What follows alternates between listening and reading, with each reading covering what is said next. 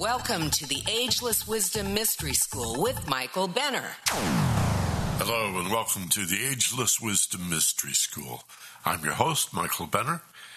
This episode is unusual in that I'm going to present a recording that was made in the year 2001, originally onto an audio cassette and then recently digitized, and edited down so that after a brief introduction, it's limited to my remarks, not all the music and other events that went on that day.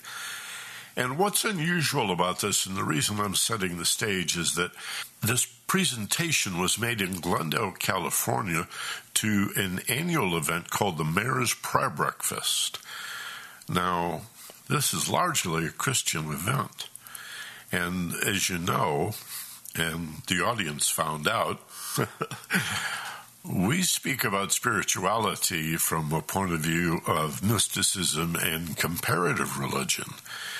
And so my references in this address to Christ and the Buddha nature and all religions being separate paths to one thing or the unitive nature of the cosmos as one life struck a variety of chords and really wasn't what the audience, most of them anyway, was expecting. So you might want to consider the context as you listen to what at first might sound like me being exclusively Christian in my approach, and yet that's not the case, as you'll discover in my presentation again in the year 2001 of the theme Unity and Diversity. It is now my pleasure to introduce our guest uh, speaker for this morning, a man that I've known for several years, Michael Benner. Michael uh, is best known throughout Southern California for his popular talk show programs, which he has been involved in since 1977. He has uh, had shows on various radio stations within Los Angeles, most recently KCBS FM Arrow 93.1, and he is now being heard on KPFK, uh, that's 90.7 FM for those who are keeping track of those kinds of things, on Thursday nights at 11 p.m. In 1987, Michael left broadcasting as a full time profession to begin his own business, which he calls Personal Development Strategies. With offices in Glendale, he provides counseling and training to individuals, couples, and businesses. As presented by Michael, personal development strategies include stress and anger management, conflict resolution and sensitivity, motivation, goal setting, problem solving, accelerated learning, leadership, teamwork, and character building modules. Michael has uh, served as uh, the sports psychology consultant for the USC women's tennis team and the Burbank Burroughs High School baseball team. Uh, the California Community Colleges Board of Governors has granted Michael lifetime certification as an instructor of communication arts. He has served as a member of the Los Angeles County Board of Education's Radio and Broadcast Advisory Committee and the Pasadena City College Broadcast Advisory Committee. He's a federally licensed amateur radio operator, from whence I know him, and um, is the Deputy City Radio Officer for the Glendale Emergency Amateur Radio Service. He is chairman of the Glendale Chamber of Commerce Disaster Preparedness Committee, coordinator of the Disaster Services Volunteers for the Glendale Crescenta Valley chapter of the American Red Cross, a member of the Red Cross Board of Directors, and a past member of the Board of Directors for the Glendale Family YMCA. Michael has received formal accolades and awards from the United Nations Association, the American Red Cross, the Los Angeles County Board of Supervisors, the Live and Learn Foundation, the National Leukemia Broadcasters Council, the Glendale Family YMCA, and the Glendale JCs. His biography can be found in Marquis Who's Who in the West, 27th edition. Michael has been on a number of, uh, as featured guest on a number of TV and radio shows in addition to his own career. I have always envied Michael for his sonorous broadcast quality voice, which we're all going to be able to share this morning. I would like to um, just to add one personal note, Michael and I have known each other now for uh, several years, both through uh, the GEARS organization and also through the American Red Cross. And I'll tell you that Michael and I come from different backgrounds and different experiences.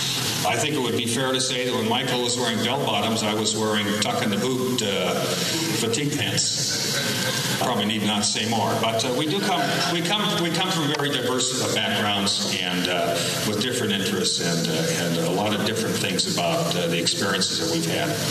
But you know, I have been amazed at the unity of purpose that we have shared in the organizations that we've been a part of, and I think that's a very nice segue I laid this purposely for you, Michael. A very nice segue into Michael's uh, presentation having to do with unity and diversity. Ladies and gentlemen, please welcome Michael Benner. Michael?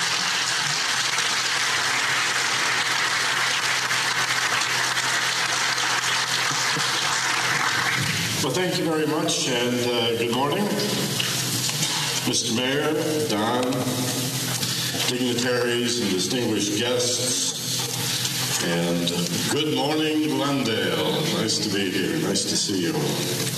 I am indeed a Glendale resident. I've been here for 12 or 13 years. Actually, when I moved to Los Angeles 25 years ago, I lived not far from Glendale. I remember watching the Galleria being built, and that, of course, was a, a key destination if you lived in the area, and remains so.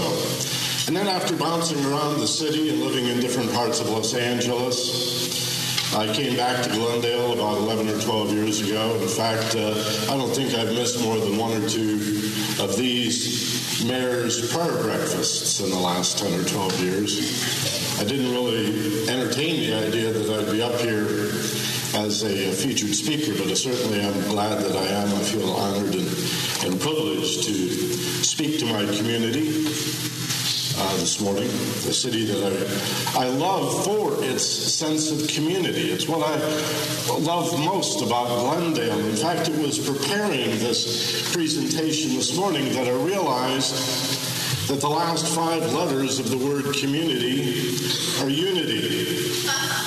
I don't know how I got to be 53 years old and never noticed that. But that's what I love about Glendale, and I bet that's one of the things that you love about Glendale is that we don't feel lost in greater Los Angeles. We feel like we belong to a community. I'd like to acknowledge a dear friend who about well, about 10 or 11 years ago, introduced me to the concept of public service. As a young man, I never really thought much about public service. But it was Genevieve Sultenfuss, who many of you know, of course, who introduced me to public service by introducing me to Don Gallagher, who invited me to uh, be on the board of directors of the Glendale Family YMCA, where I served for a number of years. Met people like Craig Yassi and others on the board there, and on the faculty who caused me to realize that there really were people in the community who believed that you have to give what it is that you receive, and that these were not just platitudes, but that there were people out there really living these principles. In fact, I have a quick Don Gallagher story for you. Let him sweat it out for a second here. see, what is it he's about to say? When my wife and I decided to be married five years ago, six years ago. She's in charge of the exact dates and times. We went to Don Gallagher and asked him to perform the ceremony. And I said, Don, Doreen and I are planning to be married in a few weeks, and we'd be honored if you would perform the wedding ceremony. And Don, without missing a beat, said, Well, Michael, I'd love to, but I'm not a minister. Well, you could have fooled me because Don Gallagher is one of those people who walks the walk and who lives his beliefs. And so he sure looked to me like a minister. I know his son is a minister, and I guess I just presumed that he was a minister.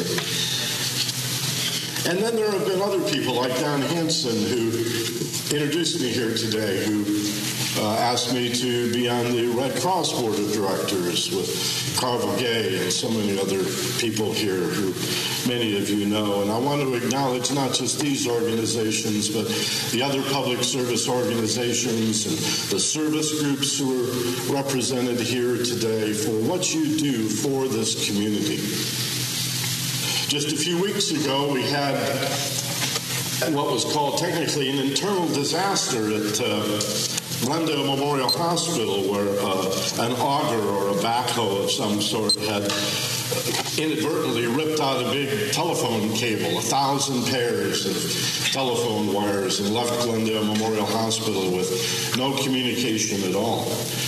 And uh, so the amateur radio group that Don referred to was called into play, and more than 20 operators came. Many of them left their jobs, came with their amateur radios to provide the communication that the hospital needed. For this was more than an inconvenience. Uh, there were patients' lives at stake, and doctors had to be called, and people were concerned that they couldn't call into the hospital. The Red Cross played an important role in setting up phones. We had volunteers from all over the county come to Glendale to help with that emergency. And it was remarkable to see the way people selflessly came together. I think that's what I love about Glendale.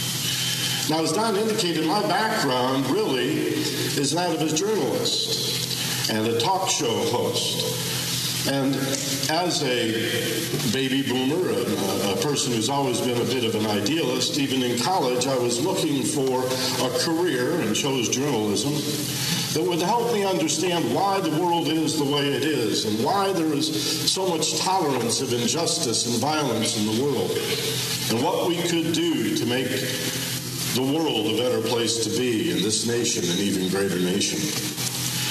And I looked at social institutions and I looked at governments and I said, yes, over the years, I recognize that they have very important roles to play.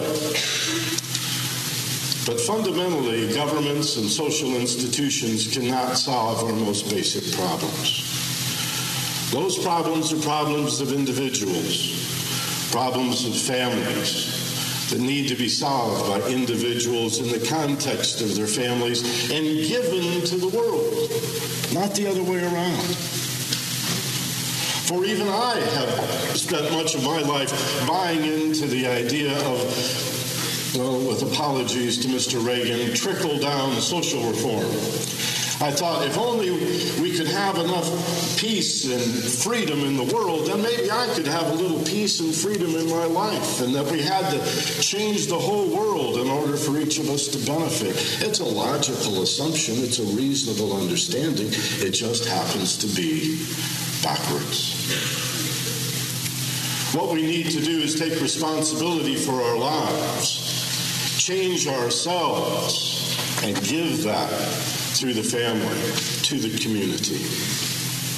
To change ourselves, to take responsibility for our lives. What does that mean? Well, Leo Tolstoy said, everyone thinks of changing the world, but nobody thinks of changing himself. I think the basic reason for that is change is just downright scary even if you know things are going to be better. Change is scary. I saw a bumper sticker once that so impressed me, I followed the car for six or eight blocks to make sure I remembered the bumper sticker so I could figure out what it meant. And, and the bumper sticker said, Everybody wants to go to heaven, but nobody wants to die. And I liked it, but I didn't know why. So as I said, I followed the guy around memorized it, thought about it, decided what it means is that everybody wants things to be better, but not if I have to change. So we want other people to make the world better. We want the government to fix all of our problems. We want social institutions to make the world better for me, but don't make me change. Well, we need change. Every single one of us needs change. Whether from a social point of view you see it as reform, whether from a political point of view you see it as needed change, deregulation, and reform, or whether from a spiritual point of view you call it redemption, salvation, or atonement. The word I love, for I think of atone as at one. Atoning is at oneing. For we are in the image and likeness of our Creator, but like a funhouse mirror, we are a distorted copy. For there was a fall, and we need change, don't we? We need redemption. We need to learn to become more God-like. And the way to do that is first to know thyself. This is an ancient understanding. It goes back 3,000 or more years. According to Plato and Socrates, the words know thyself were inscribed over the oracle to Apollo at Delphi in ancient Greece, before recorded history even. Know thyself. The father of American psychology said pretty much the same thing, William James. There is but one cause of human failure, he said, and that is man's lack of faith in his true self. Our true self. The diversity that each of us represents as individual characters and the unity that is the essence of spirituality. Even Shakespeare got a lick in here, and this is one of my favorite lines from Hamlet. This above all, to thine own self be true. And it must follow as the day the night, thou canst not then be false to any man. What does this mean? It means that if we know ourselves, then we can empathize with other people. If we are authentic and genuine and truly understand ourselves, not just what we think about ourselves, but in the, the deepest heart of hearts, how we feel about ourselves, allowing ourselves to feel, willing to grow and change, to heal the hurt, to transcend the fear, to be humble and courageous. And we can straighten things out. Instead of judging other people as a, again, backward and ineffective, even counterproductive way of knowing self, I would suggest we need to know ourselves and then empathize with other people. This is love and understanding. It's the golden rule also. I'm sure you know the story of the Pharisee, a lawyer, Don. I have nothing bad to say about lawyers today. Probably no lawyer jokes but a lawyer who said to Christ, Which of the commandments is the most important? For before Moses brought the ten down from Mount Sinai, the Jews had over 600 laws that they were expected to keep. They must have very much appreciated Moses getting it down to just 10. But that wasn't even enough for this fellow. He said, Of the ten, which are the most important? And Christ answers, quoting the Hebrew Bible, verse Deuteronomy, saying, The Lord our God, the Lord is one. Love the Lord your God with all of your heart and all your soul and all your strength. But he didn't stop there. He said, and there is a second law that is very much like the first, that's just as important. I'm quoting from Leviticus. He says, Do not seek revenge or bear a grudge against one of your people, but love your neighbor as yourself, for I am the Lord. Think about that. Unity and diversity. The more you know about yourself, the easier it is to recognize what you know about yourself, good, bad, and otherwise, in other people. And why is that important?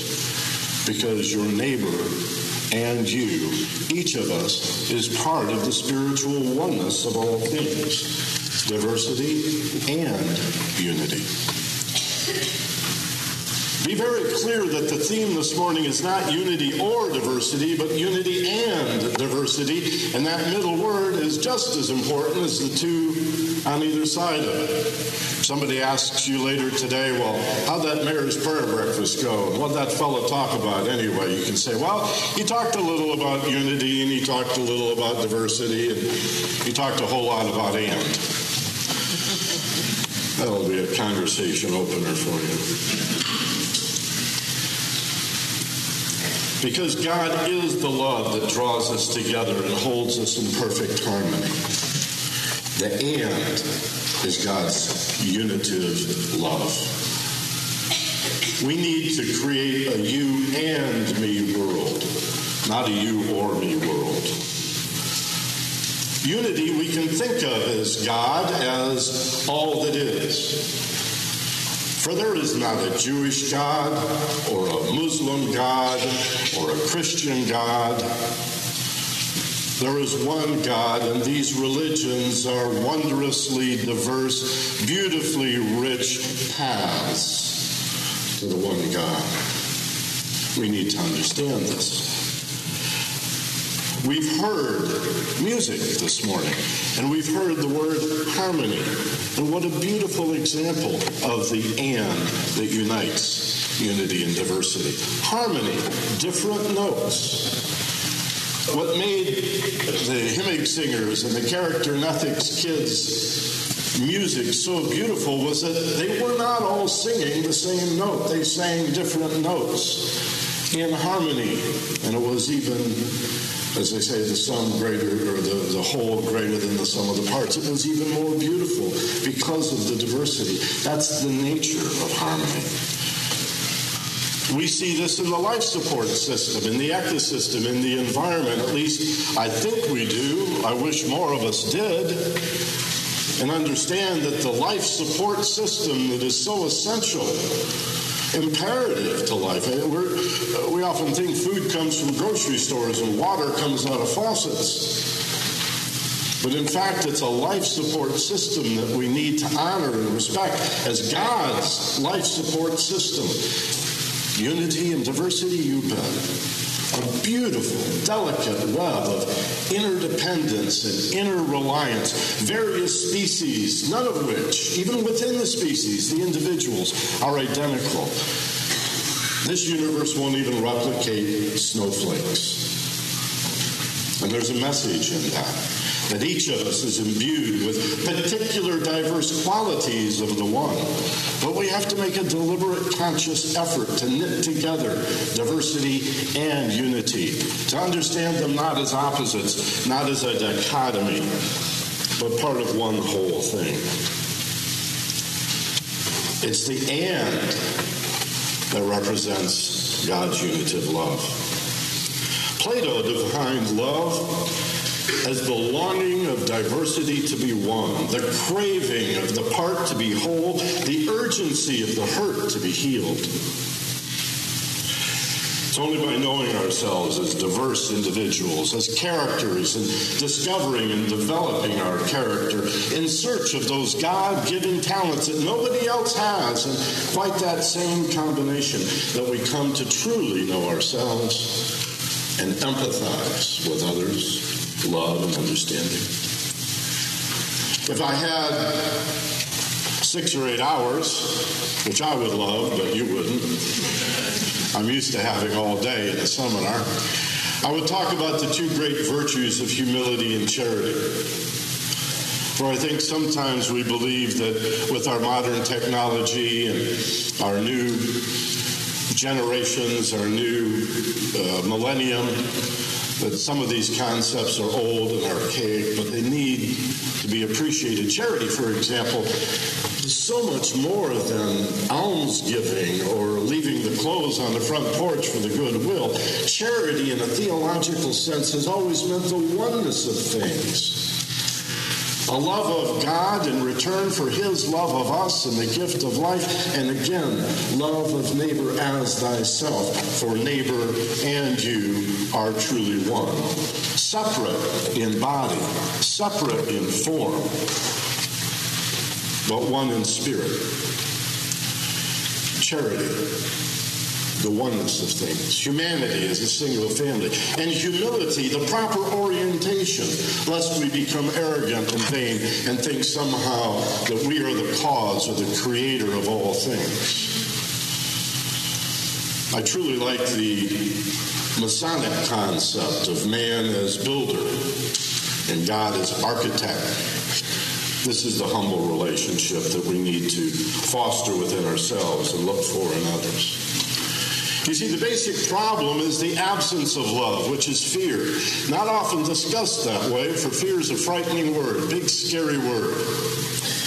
A lot of us won't admit that we're afraid or that we spend so much of our life frightened. We think fear needs to be some big, extraordinary uh, earthquake, jump under the table kind of situation, when in fact, tiny little bits of nervousness are fear too. And if you want to call it nervousness or apprehension or worry or doubt or anxiety or stress, it's all fear. Someone once said fear represents false evidence appearing real. I have some friends in AA who say, no, it means forget everything and run. But you choose. Fear is an illusion. Fear is not real. Fear is a lack of understanding. If only we knew every time we were frightened, even a little bit, yeah, just nervous, that that feeling represented a lack of understanding, we would, as Emerson said, seek knowledge, for knowledge is the antidote to fear. Fear's not from danger. The fear that comes from danger is exceedingly rare. There is such a thing. Somebody shooting at you, wild animals, grizzly bear chasing you up the path, all right, that fear is from danger. But the vast majority of our fear, our nervousness, our apprehension and worry is what we don't know, and at the center of that is the self, our fears of inadequacy, because we just don't know who we are. Blaise Pascal said it is the heart that experiences God, not the reason. And so the solution to fear and the lack of understanding it represents is love and understanding. And don't those words just go together as if they were married? Love and understanding. They're really the same thing. Now, you've heard this before. Many times in your life, you've heard inspirational messages that ended with, Love is the answer. Even in my generation, the Beatles, all you need is love. Tra la la la la la. And we know it's true. But we suffer from the belief that love is an emotion that happens to us. And maybe if we're lucky, love will happen to us. No, that's not the love we're talking about. We're not talking about desire. We're not talking about love as an emotion. We're talking about love as understanding, as consciousness, as awareness of the oneness of all things. And that doesn't just happen to you, that needs to be developed.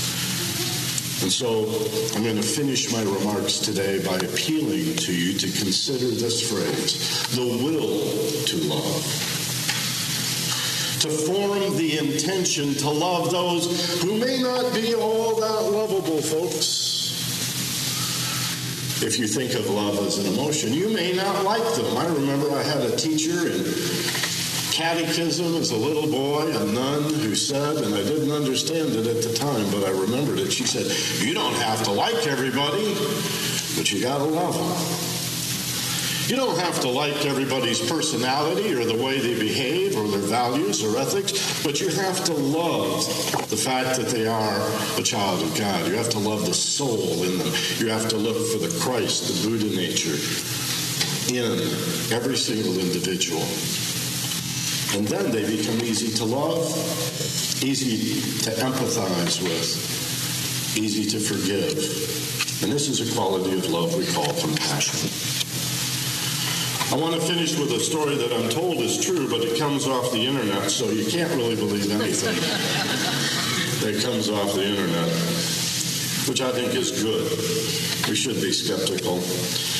It's about a, a, a, father who spoke at a fundraiser for a school that serves learning disabled children. And after extolling the school and its dedicated staff, he offered this question. He said, Everything God does is done with perfection.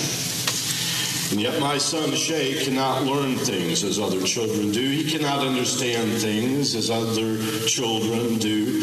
Where is God's plan? reflected in my son. And the audience was stilled by the query, and the father continued and said, I believe that when God brings a child like my son Shay into this world with a developmental disability, an opportunity to realize the divine plan presents itself, and it comes in the way people treat each other. And then he told the story of walking by a playground with his son. And a sandlot pickup baseball game was going on. There were six or eight kids on each team. And he thought for a minute, wouldn't it be wonderful if they'd let Shay play in their game? And so dad goes over to one of the taller and apparently older boys, one of the leaders, and says, This is my son Shay, and I know you're in the middle of the game, but I thought maybe you'd let him play.